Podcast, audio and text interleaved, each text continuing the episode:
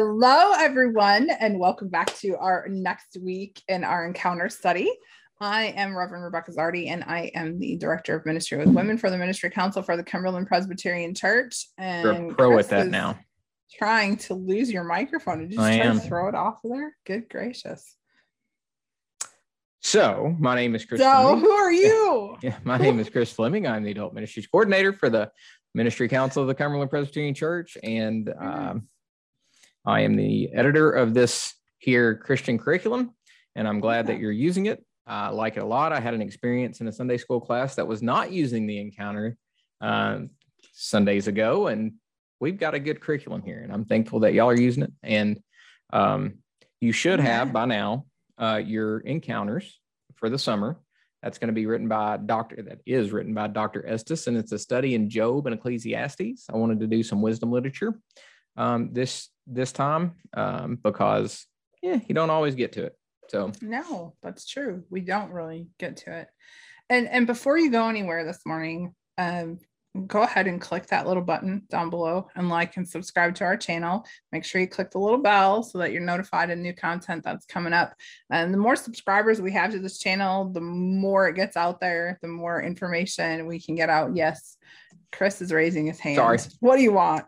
Nothing. that was awesome. We're learning how to use all these fun tools on Zoom. We've been we've been messing around with some of them. So so exciting today that Chris is our, our writer for this is lesson 13 for Sunday, May 29th. We are in Philippians chapter 2. Let's go ahead and start with our prayer for illumination today. Holy God, the word teaches us to take. It teaches us that the biggest, the smartest, and the proud will be considered valuable and important. In your word, we read that it is the servant. It is those who give up these things that will be first in the kingdom of God. Soften our hard hearts that we might receive this hard teaching with gladness. Strengthen our hands and feet that we might live out this truth we learned today. Amen. I got a little little long winded on that one, didn't I? Yeah, That's yeah, but it's beautiful because it's true. I mean, it's really what we're going to dive into today. Um, our our memory verse comes from Philippians chapter two, verse three. It says, "Do nothing from selfish ambition or conceit, but in humility regard others as better than yourselves." It's a tough one. So it is a tough one, and this is a really this is a really tough topic, especially in I think in the Western culture, and we're going to get into this, but I really think in the Western culture, this is a really difficult topic for us in particular, not our brothers and sisters all worldwide in some of the cultures, more in the Western, because we're taught to be rugged individuals. We're taught to be self-reliant and self-sufficient. These are all these are all our buzzwords that are going Yeah. on today Bootstraps. but you started yeah exactly you know that we're supposed to be able to just take care of ourselves and not depend upon anybody else and that what we says is amazing is amazing but you start with the introduction with how do you define humility and do you consider yourself humble so what and i love the song that you picked that was funny I wrote that. beautiful song. Yeah. Uh, sure. So, what is it that you want us to really like start with as we're as we're diving into this lesson today? So we we've been in the book of John for most of the year. Mhm. And in John, there's the scene where Christ is about ready to wash his disciples' feet. And it says, knowing that he came from God and was going back to God, he loved his disciples to the very end. So humility isn't, this is the other, the, so the one side of Western culture is this pompous, prideful nature, right? Like Sure. we go big, you know, in, in America, Go big or go home. right? And we have, Yeah. we have a drive where where more stuff is a is a reflection of our greatness Yeah, absolutely. Status. also yeah at the same time we have a crisis of um depression and uh, our at the same time is terrible. And neither of those obviously are humility. And so humil- we'll talk about it a little bit later with the cs lewis qu- quote. The the way jesus was humble is that he knew that he was god's child. Yeah. and he was secure in that in his identity. And so it was no skin off his nose then to be humble to wash the feet of the disciples, where someone might have thought that was humiliation. He didn't have to prove anything to anybody. He knew his position. Sure. And so I think that's what I try to say with humility. On the one hand, I'm a child of God. So, what task could God call me to, or what experience can I go through that could humiliate me? I'm loved by God. Mm. That's my mm. base. Um, Ooh, that's deep. That's deep. So that's and so and so that theology then continues with this Philippian passage where Paul says, although he was in the form of God, did not regard equality equality with God as something to be exploited, but he humbled himself. And so when you know who you truly are, and that your worth is not based on your actions or what other people think about you, but on the position you are as God's child, you can then become a slave or a doulos to God. Right. So that's where I'm at there. Okay. Okay. So how would you personally, layman's terms, make it easy for people? Oh, how that's hard for me. Humility. Yeah, I know it is. That's why I'm asking you. right. I'm stretching you outside of your box. So I thinking correctly of yourself Okay. I mean, yeah.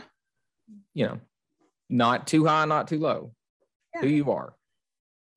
That's that's an excellent definition of humility.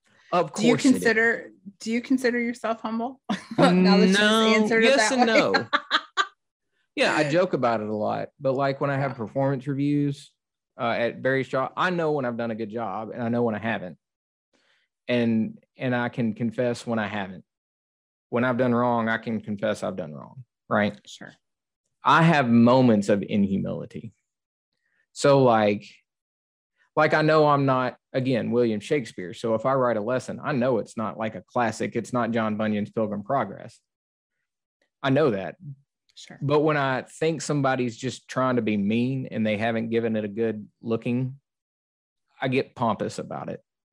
And then five minutes later, I'm like, you know, you do your best, go on. So yeah. Mm-hmm. Mm-hmm. So I have moments yeah. for sure. Yeah. Sure. I do yeah, think I, highly of myself. Well, you you you know sometimes okay, and, and there's a balance, I, and I think yes. we're going to talk about that a little bit. But there's a balance because there's a point of recognizing and understanding your own skills and abilities, and when you have done a good job but there's also a line where you can recognize that you've done a good job, but then you push it too far. Yeah. Yeah. You know, I, so. I mean, there, there's a line. There's a line. I don't I don't know how to define that line in particular, but you know when you've just when you've pushed it too far, when you went, you know, tooted your own, horn way too much. And and why is it so hard for us to be humble? Garden of Eden. Sure. Yeah. Um, I mean, like the Garden of Eden, that was um, Adam and Eve wanting to be like God, but not submissive to God. That's right. our human nature. We want to yes. control things and worship ourselves.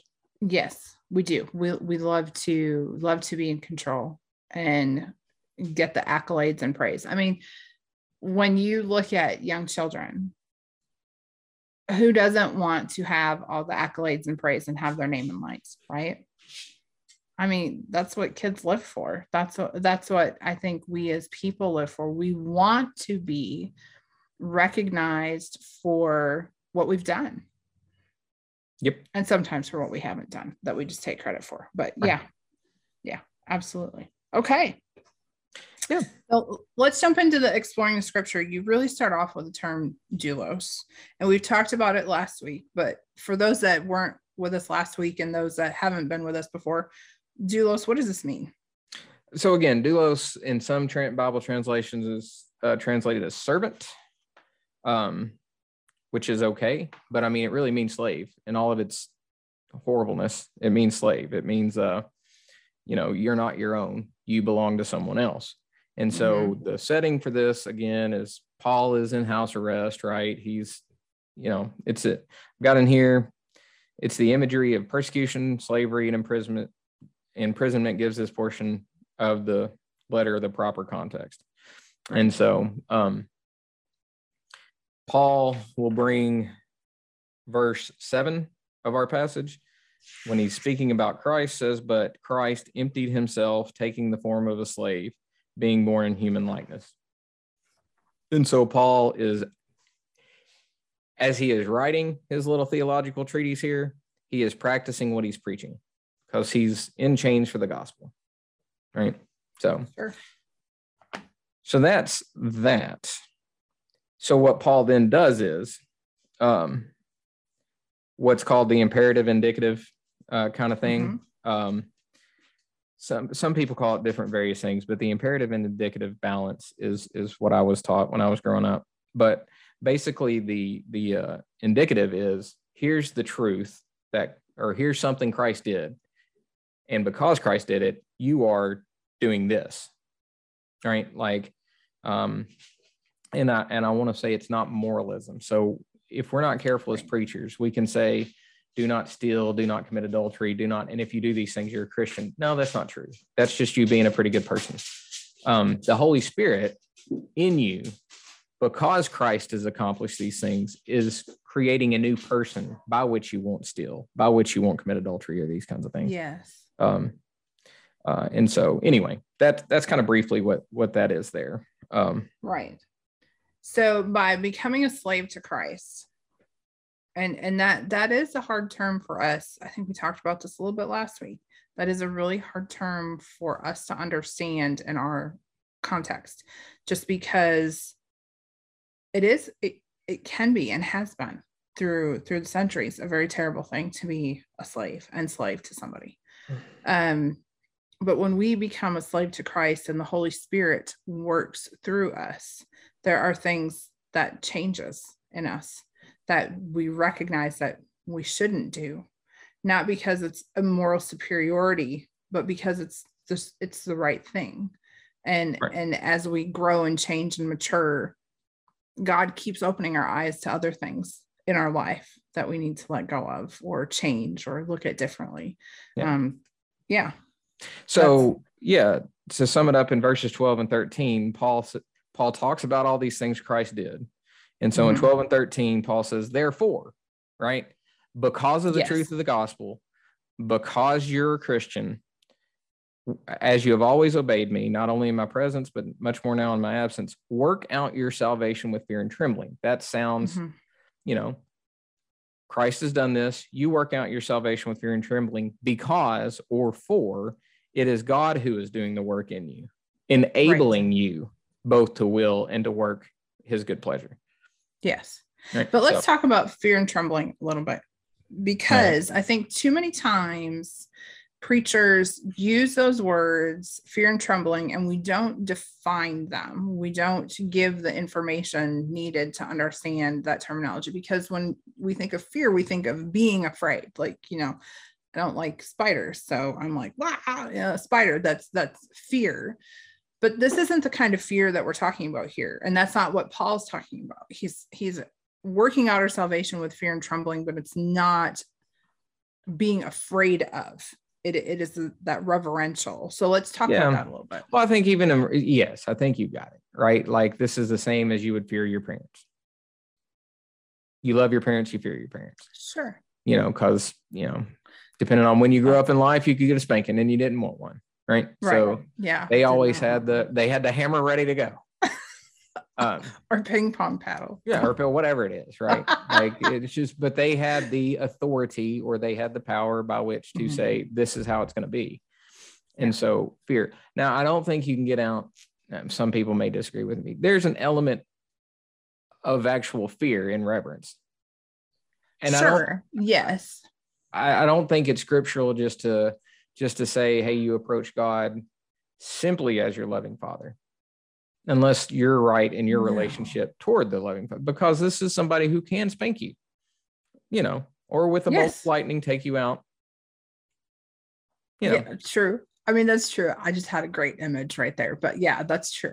Here's an image that I think some, I mean, it's like um, you're surrounded in a cave with a whole bunch of dynamite. You know, if you wanted to smoke, you're going to be real careful lighting that cigarette, right? Like there's an element of fear and respect, and maybe you conduct yourself differently and you don't smoke in a room full of dynamite, Well, right? yeah. You, you take okay. precaution.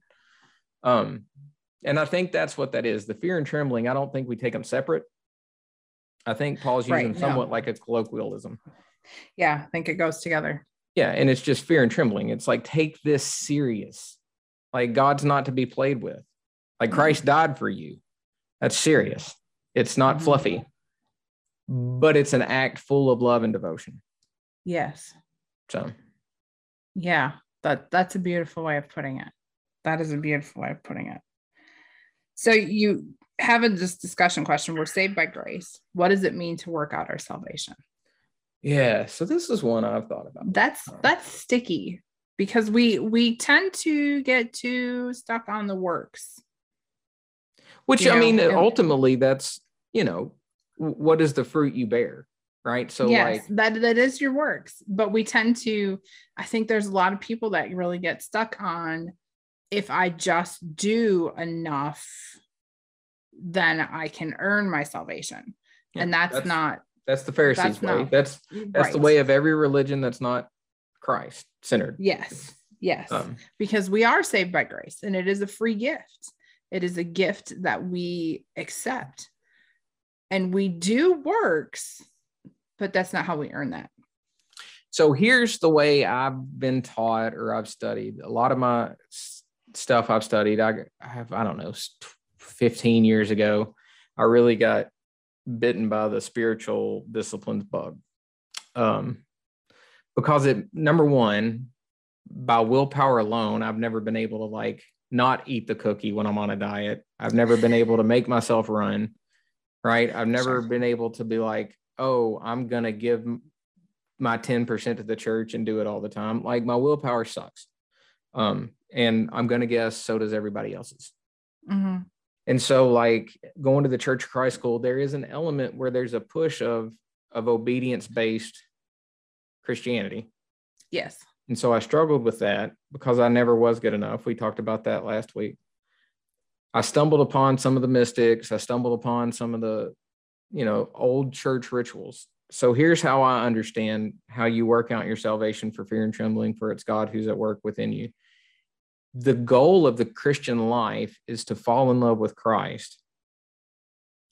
And the deeper you're in love with Christ and the more the Holy Spirit works, the more your nature reflects Christ.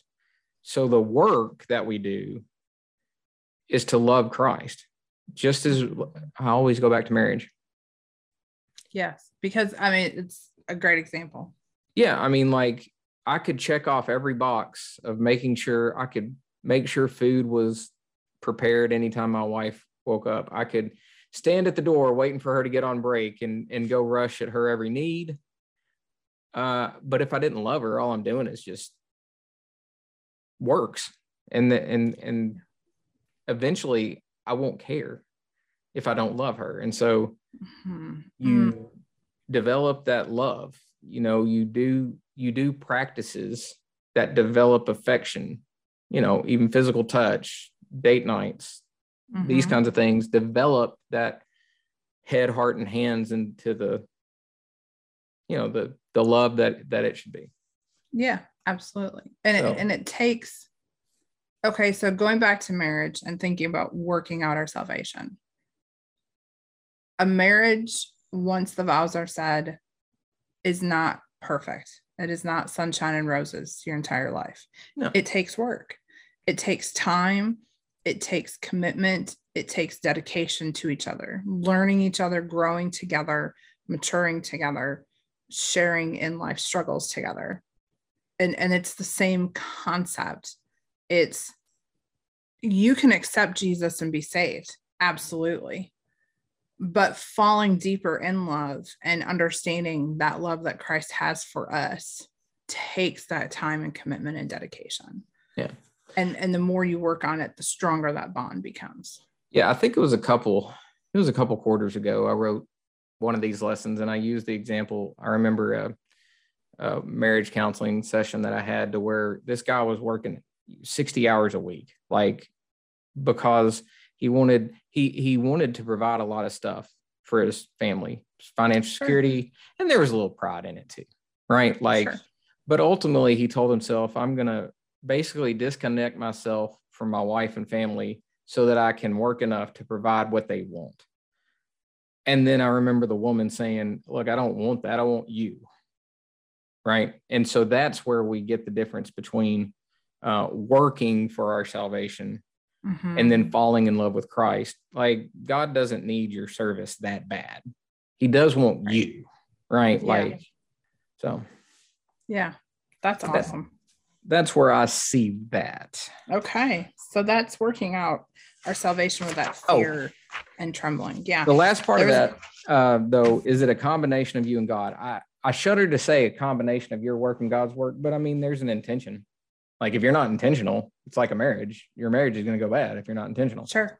It's yes. not work to be intentional necessarily, but it's intention. But it, so, yeah, that dedication, that commitment. Yeah. You know, I mean, you have to you have to be committed to this. This is you know i mean it's just like if you weren't committed to your marriage what kind of marriage would you have? Right. It wouldn't be one okay. for long. It, it wouldn't have, you wouldn't have one for very long. Somebody'd be walking out the door if you had no commitment. How about digging deeper? Well you've got you've got a really good comparison here that we need to talk about. So paul paul really sets us up to understand who adam is as a, as a Christ figure and then how Christ came for that redemption. So yeah, this is somewhat purposeful by Paul, I think. So in Philippians chapter 2 verses 5 and 6, he says, "Let the same mind be in you that was in Christ Jesus, who though he was in the form of God, did not regard equality with God as something to be exploited, but he emptied himself." So there's the image that Christ was God, right? So like in John chapter 1, in the beginning was the word, the word was with God, the word yep. was God word became flesh, dwelt among us. So Jesus Christ. So in the Garden of Eden, the temptation was to become like God, but not not be obedient or be submissive to God. Because God mm-hmm. says, don't eat of the fruit of the tree of the knowledge of good and evil. And then Satan says, yeah, but if you do, you'll be like God. So they shortcut the process. And, mm. and so then in Romans 5, Paul says Adam is a type of Christ. So he says, uh, therefore, just as sin came into the world through one man and death came through sin. And so death spread to all because all have sinned, right? So the act of Adam, we're going to get into some theology, and this is where Cumberland Presbyterians and Presbyterians will differ a little bit. Um, but because of Adam's sin, death spread to the world. Everybody mm-hmm. died in the old Puritan books, it's Adam's false and we all, right? Mm-hmm. Or total depravity or yep. whatever, original guilt, whatever yes. you want to call it. Yep. Yep. So then in this Philippians 2 passage, Paul says, But Christ was submissive to God, he was obedient to God. So therefore, he didn't consider equality with God as something to be exploited. Sure. So Adam exploited the the becoming like God but Jesus Christ submitted and emptied himself and became humble in order to follow the will of God. Mm-hmm. So then Romans says in uh, Romans 5 15, but the free gift is not like the trespass. For if the many died through one man's trespass, much more surely has the grace of God and the free gift in the grace of the one man, Jesus Christ, abounded for the many. All right. And so um, then uh, Paul says Adam was a type of Christ. Um, and and what a type is, just again, probably a year ago in one of our encounters, uh, I explored the fact that Joseph was a type of Christ. And mm-hmm. what a mm-hmm. type is, is that it's a story or a way of thinking. It's like a framework mm-hmm. that you're supposed to think about the future things. So Joseph was a type of Christ. He was left right. for dead in a pit. He became the ruler. Mm-hmm. That's how we were supposed to think about the Messiah when when he came. Mm-hmm. So for Adam, it was his act of disobedience that caused sin and death. The act of obedience of Jesus Christ creates life and righteousness. Yes. Yes. Problem is that can lead and has led. There's like Unitarian Universalist or whatever. There's different denominations that believe then in a um, universal salvation. Um, sure. You know, but I'll let you dig into or ask questions that you would want to ask there because hmm you know. So it's it's the it's the reversal of we had we had Adam in the garden who had this beautiful relationship and then was offered the opportunity to shortcut the program Mhm. and elevate themselves to a position of power and authority. And then you have the reversal where you have someone who's in a position of power and authority who emptied themselves, humbly came and submitted to the plan, like was supposed to be in the beginning. And because of the plan, now we have righteousness in life, Yes. which is which is a beautiful story. but yeah so okay so so there and i agree there there is the problem of then we have different denominations who are saying well then that free gift of grace that was given for everyone that means we're all saved right Yeah. That's Sure. So. This is where what we what there's a struggle, like what we would call the imputed righteousness of Christ. okay All right. So my Bible friends, hang in there. But it's an important thing. Yeah. Just as humanity is guilty because of the act of Adam, it helps us in our security that we're declared righteous in Christ. It's not on the basis of what we did, it's on the basis of what Christ did that makes us righteous. Mhm. So, like when we stand before the court, this is the probably the classical historical argument. The judge will say, not guilty, even though you are, because you're not being judged. It was the act of Christ or the faithfulness of Christ that was being judged. Mhm. So, Christ is your mediator, um, He is your sacrifice, He is your head, if you will, He's your representative. Um, and that again, there's different theologies, and, and I'll get roasted by some preachers because of this type of theology, but it is the one that I feel the most comfortable with understanding Adam as a type of Christ Mhm. in the work of Christ. Like as we were saying, our salvation is not dependent upon our our righteousness, right but because Christ's righteousness yes is imputed to us. There's a word to look up. Okay. Very So- good. So it's this this uh, this submission that Christ did and his humility that we're assured of of where our Right. exaltation with Christ. Right. Yeah. We're saved Okay. by the life of Christ, the death of Christ, and the resurrection of Christ. It's Yes. not as though Christ was just this piece of meat that died on the cross, and therefore this vicious God is satisfied. It was the No. life of Christ that demonstrated righteousness and submission and holiness. And because he did that, the death of Christ was valuable, or it was the atonement, Mhm. able to be, it was a lamb without blemish. And then in the resurrection, God declares victory Mhm. for Christ and Mhm. us. Absolutely. Amen and hallelujah. Hallelujah. So you end this section with some some really good discussion questions. Yeah. Uh, you know, man, and and Sunday school teachers, whoo, this one may take a little time right here because there's where do you draw that line between humility and humiliation? Because there is a line. There is a line. There is a line, but is it is it going to be a cultural line? Um, is it a personal line? And I think all of the above is the answer. But what do- what do you think on that one? I don't I don't know. I don't know how this is a good way to get Twitter jailed or canceled because at what at what line did it Yeah. cross Christ showing humility to die on a cross to being beat, stripped, crown of thorns? Yeah. I mean, like, so if that's the example, what's the line? Right. That's true. But I am simply not going to say that like a wife sh- should stay mm, with a husband that abuses her. I'm not going to say that. Right. I'm not going to say a kid needs to stay in a home where mom and dad don't care and they're starving to death. That's not Right. Yeah. good. And I'm not going to, you know what I'm saying? Like, Yeah. Yeah. Yeah. There is. but what is the line? I mean, if like, if, if being stripped, beaten, crown of thorns, spit on, thrown on a cross is humility, as as we were defining it where's the line between humility and humiliation and the only Mhm. way that i can it's like slavery hmm it's that it's a voluntary choice that you've prayed about it and then and i've been here like again i've, I've said you- probably have two in this like i've opened Yes. we've opened our home to kids but there comes a time to where if the kid's not Yeah.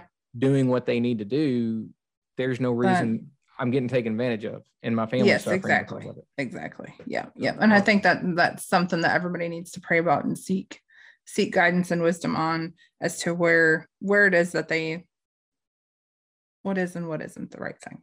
yeah and Yeah. and and be careful of manipulation when you're trying to Yes, help you somebody know? you can get manipulated and you Oh. can Easy. So I think it's a good prayer life, like a connected life with God, because I don't think God leads you into complete humiliation all the time. No. I don't. No. And I do I I agree. I think in the times of my life when I feel like I'm supposed to help somebody but I'm concerned because of the situation or circumstance, it is through prayer that I understand where my line is. Like I know that I'm supposed to do XYZ, but at the end of that, then I go no further. Like this is where this is where God made it very clear to me that this is Right. you know, if they keep pushing beyond this point, then then it's time for me to say, I'm sorry, I can't help you anymore. You're Yeah, and that's to- hard. Oh my gosh. Yeah, because you don't know. Yes. You you you question yourself to say, is it just I'm tired of it, or am I? It's like, yeah, you you know, you ask somebody to do something. Well, let me pray about that. you know, uh, you know. So we'll see.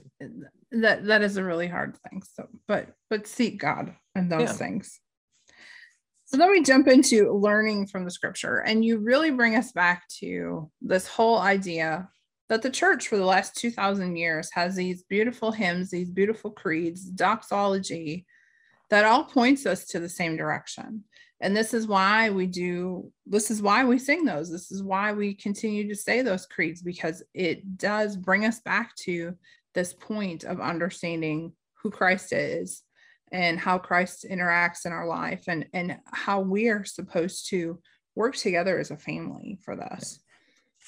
You have Yeah. those virtues that we see in scripture.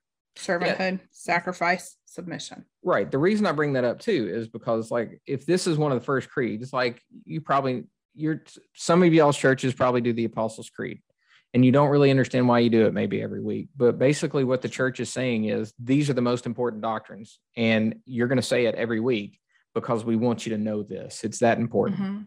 And so, if one of the earliest church creeds was about Christ humbling himself and going to the cross, then that means the church from the very beginning thought this is super important, right? And and so the way I illustrate this, your church probably has a favorite hymn that you don't really notice, but you sing it about every two months because everybody loves it. So like if you go to a church and you know, like there's a church that I attend often that sings "I'll Fly Away" a Mhm. lot, right? And then there's another church, like when I was the pastor, we sing "All Creatures of Our God and King" a lot, right? But so they help create what's important for the body, right? And Yeah. so what my point there was is from the very beginning of the church, service, sacrifice, submission was super important. And and Mhm. so much so that we don't need to let it go at all in the way we do Sure. ministry or whatever else. Absolutely.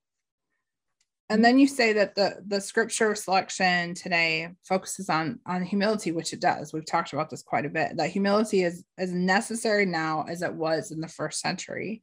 In this passage, we learn that humility is the key to living a God honoring life. And that leads us into C.S. Lewis. Oh my goodness, this this beautiful quote from C.S. Lewis. If you're following along, it's on top of page 88. Yeah. He writes, Humility is not thinking less of yourself, but it is thinking of yourself less. We are children of God, loved by God, secured in Christ. This truth enables us to think less of ourselves and more about others. Yeah. And that's that's the key to humility, is it not? Yeah.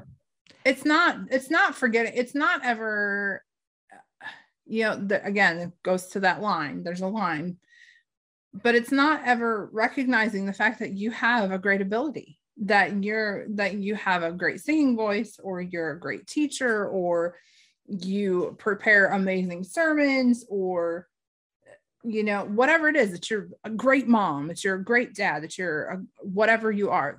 It's not never recognizing the skills and abilities and gifts that you have been given but it's understanding that you think about yourself less, less. and about other people and the other people around you more. Yeah. So, like, if you think about it, somebody who is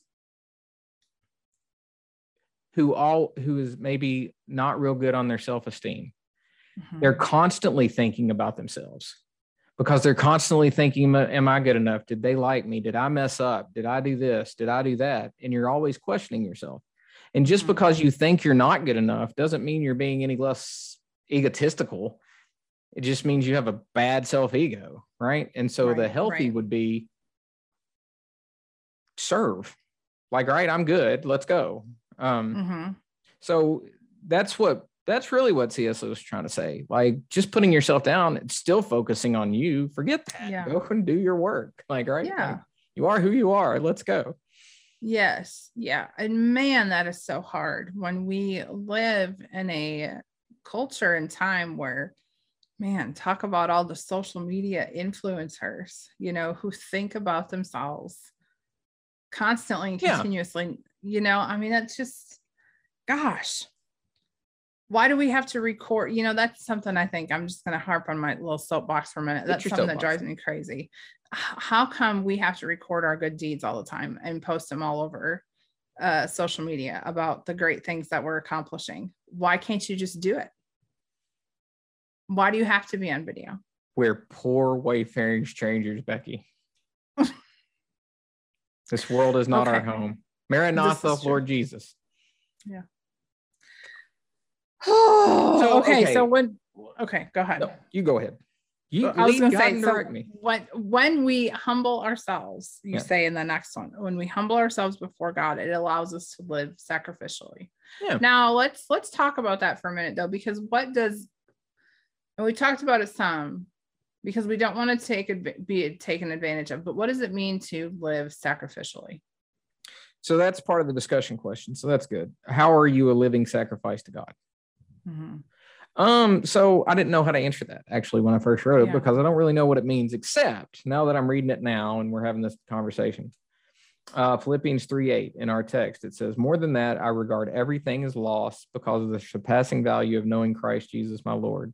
For his sake, I have suffered the loss of all things, and I regard them as rubbish in order that I may gain Christ. Mm-hmm. And hmm. that might be humility. It's that your whole focus is not on you, but it's on the one who is worth it. So maybe that's a definition of humility. I consider all things lost for the sake of knowing Christ. Mm. So, I mean, that's it's the same way of saying, take up your cross and follow me, offer yourself yeah. as a living sacrifice. It's a complete, or being a slave of Christ, it's the complete abandonment of self into the arms of that ultimate good that, you know, Jesus mm. Christ is. Maybe that's the way I'd answer that. Wow. I think we'll think yeah. about that for a minute. Let okay, that... no, that that's that's really powerful. That's really powerful. But I've tried in my mind to figure out what would I consider loss. Does does Paul Ooh. really mean like my my marriage? Does Paul right. really mean my kids? Does Paul mean my job? Does Paul mean what does he mean? Like I consider this a loss. All the good could things. Be, could it be everything? It would have to be, but uh, I mean, just yeah. like think about the consequences of that. That's tough. Mm-hmm. Oh yeah. Yeah, I absolutely. I don't think any of us would want to, but when you I don't know, I think that's probably part of that maturing in your relationship. Yeah, I think you know, so. it's it's a it's a process. It's not a place that you're going to come to immediately, but it's a process of understanding because you go on to say that when we humble ourselves before God, we learn to submit to God and submit to one another. Yeah. Super important when you, concept. When you submit to one another, then maybe your loss isn't as bad as you think it might be. Yeah, if everybody was playing the same game, but it doesn't work that way. No. Like I've been in marriage counseling context where I think one person is truly trying to submit and the other person is truly trying to run and run the relationship and run out of the relationship. Yeah. And I'm like, well, this isn't going to work. and I and I hate that. Or it's kind of like you know, communism is probably not a bad system if everybody would participate, but nobody I, wants to. You right? know, that's true. I Capitalism think would be good if any if everybody yeah. would play by the rules. Right, but nobody. But that comes back to that human nature. Then we come mm-hmm. back to being the Adam, you know, and and that following Christ is countercultural yeah. and counter to our nature. Um, you know, if we're all if we're all trying to take the shortcuts right. and elevate ourselves with the power and authority, then we're not all submitting to each other. Preach, and that, sister. And and that is human nature. Yeah, that unfortunately tough. is human nature. It's all game. So how theory. do you just how do you describe? I mean, we talked about this a little bit, but that's that that would really be submission and being yeah. submissive. That would really be what that is. I think is giving up is, all things to Christ. Yeah. Yeah, everything. So, how do we apply this to our lives? Well, thanks, Daily Bread Devotional.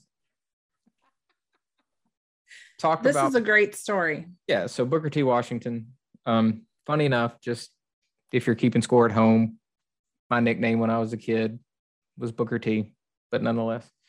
Um, really? Yep. That's interesting. Okay. It is.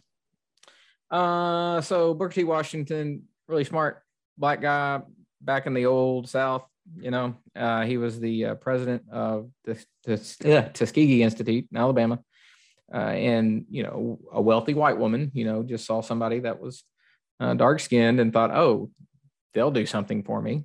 You know, at least in the story, she offered to pay, so at least that was something. But she was presuming something first. That's the product. She was sure. presuming that she, as a person of privilege, could impose on somebody sure. that needed something right? right and, because and, she had moral superiority and authority. Yeah, and money. And money. Yeah. And so she, you know, he she asked, well, hey, will you um, cut this wood, bring it up? Sure, you know.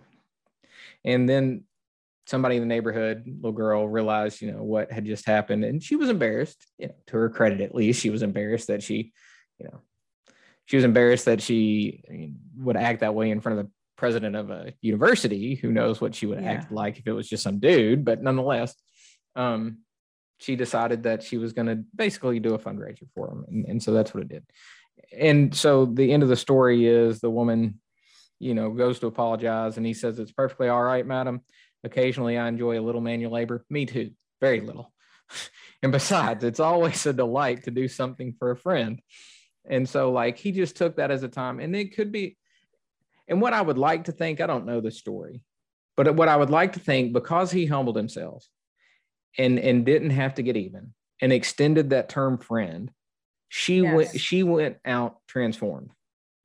And that's exactly what the the cross did. Christ's submission to the cross redeems and transforms the world. And so when we practice humility like that, we contribute to the transformation of the world. I'm mm. hoping is what happened. Now, right. who knows? She might have gone out and done the same thing. I don't know. I don't know. I don't think. I don't think so. I think you know.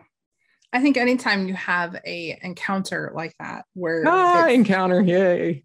Sorry, it was get that was awesome. Um, but that's where we need that little applause button, somewhere. right? You know, our buzzword of the day. Anytime we say encounter, yay! um, I think anytime that you have something like this happen in your life and you are transformed, it it should, it should, and I hope and I pray that it does, that it changes you. It it changes how you see yourself and it changes how you see the world around you and it changes how you see other people. Yeah. I pray that's what it does because it should. Yeah. So it should. Yeah. And and so we should respond. I've I was telling Becky, you know, before we started recording this, like I, it's happened to me. I guess I just look like I work at like Walmart or Best Buy, but people will come and be like, "You're wearing the Best Buy blue shirt yeah, today." Yeah, where can I find this? I'm like, I don't know, dude. I don't work here. Um, but like I've done it to other people, and they it's like they look at me like I slap them on side of the head. Like, how would you assume that I worked here at Best Buy? Like I'm one of these yeah. people. I'm like, because uh, you're wearing a blue shirt. at Best Buy Right. or Walmart. That's why. Right. Yeah. Uh, but just those little attitudes, you know, it pops up. You can tell when you when you got your pride stepped on a little bit, and that's probably some yeah. It's a learning experience. what the chiropractor would say are pressure points that you, Yeah. you need to work out with fear and trembling. Yeah. Yeah. So work it out with fear and trembling. Mm-mm-mm. So we're going to close with this this question. Well, I'm going to pose this to Sunday school teachers. So this is a great question for your class. How how would you respond if you were in Booker T. Washington's shoes? How would have you responded to somebody who said, "Hey, I need this done. Can you just go and take that when you were in that place of status and elevation?" So- Yeah, and remember you have a cell phone today. So what would you had a cell phone with access to Facebook and Twitter and everything else? How would you react? Yeah. Would you be recording it saying, look, look at this Karen over here Yeah. thinking Right. that she's all, you know, yeah, that's a great question for your for your class today. So let's close on that. This is this has been a great quarter. And It was a uh, I hope I hope again that uh, those of you that are watching that have joined us this week, remember to hit the button below, like and subscribe to this channel. Um, click the little bell to be notified of new content coming out. Really excited that that we're going to start a new quarter on wisdom literature starting next week because we can all use a little wisdom, but maybe this week a little humility. Little humility goes a long way. Mhm. Amen. Blessings on everybody. Mhm. Bye.